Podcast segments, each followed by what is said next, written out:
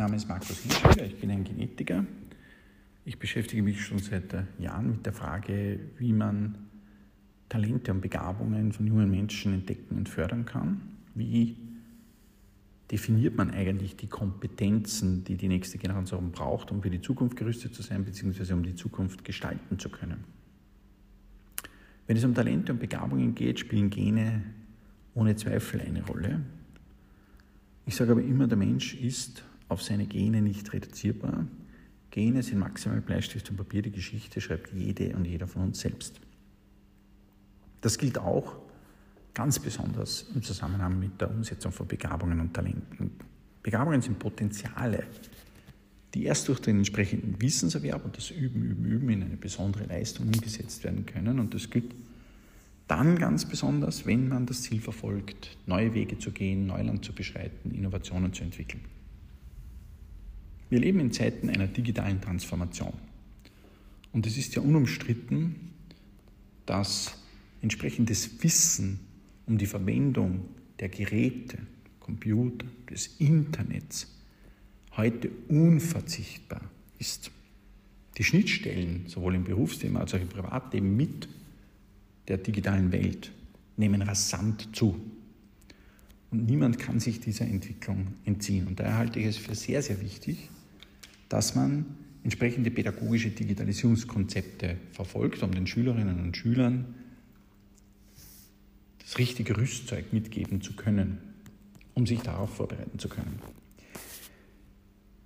Durch meinen Kontakt zur Bildungsdirektion für Niederösterreich habe ich die pädagogischen Digitalisierungskonzepte in Niederösterreich kennenlernen.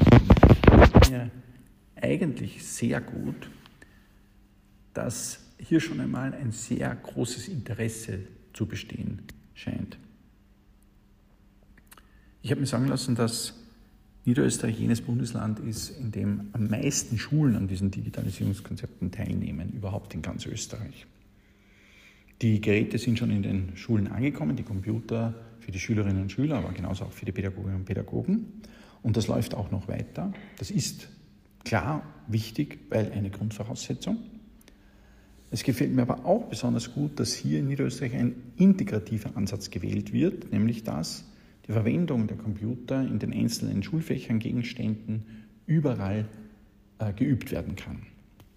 Ich glaube, dass gerade dieses Verwenden in verschiedenen Zusammenhängen, dieses Kontextverständnis, was mache ich mit einem Computer, wo sind die Grenzen dieser Maschine, was kann diese Maschine aber auch auf der anderen Seite besser als der Mensch, so am besten erlernbar sind. Ich glaube, dass zur digitalen Bildung natürlich viel mehr zu zählen ist als ausschließlich das Wissen rund um Programmieren. Natürlich ist Programmieren wichtig und gewisse Grundkenntnisse sind natürlich sehr empfehlenswert. Aber digitale Bildung umfasst auch digitale Ethik, juristische Fragestellungen. Was bedeutet es, einen Fußabdruck im Internet zu hinterlassen? Mobbing im Internet, Cybercrime und viele, viele andere Themen auch. Gerade der integrative Ansatz, glaube ich, birgt die Chance, diese Themen von Anfang an mitdiskutieren zu können und zu sehen auch, was sich da an Herausforderungen ergeben kann. Ich glaube, dass nur durch das Angebot von vielen Fortbildungen, Webinaren, wie es in Niederösterreich auch stattfindet für die Pädagoginnen und Pädagogen, aber auch durch die Vernetzung der Schülerinnen und Schüler, so eine Grundstimmung entstehen kann, im Zuge dieses Digitalisierungskonzeptansatzes, zu sagen, wir können die Vorteile nutzen und wir bedenken aber auch eventuelle Nachteile, die sich ergeben können. Ich glaube, das ist wie mit allen anderen Werkzeugen, die uns heute zur Verfügung stellen, bei der Digitalisierung, bei der digitalen Transformation nicht anders. Es gibt viele Chancen, die gilt es zu nutzen. Und man nutzt sie umso besser, umso mehr man auch gleichzeitig in der Lage ist, eventuelle Nachteile auch vermeiden zu können. Es freut mich, dass ich mich hier als Diskussionspartner auch persönlich einbringen kann.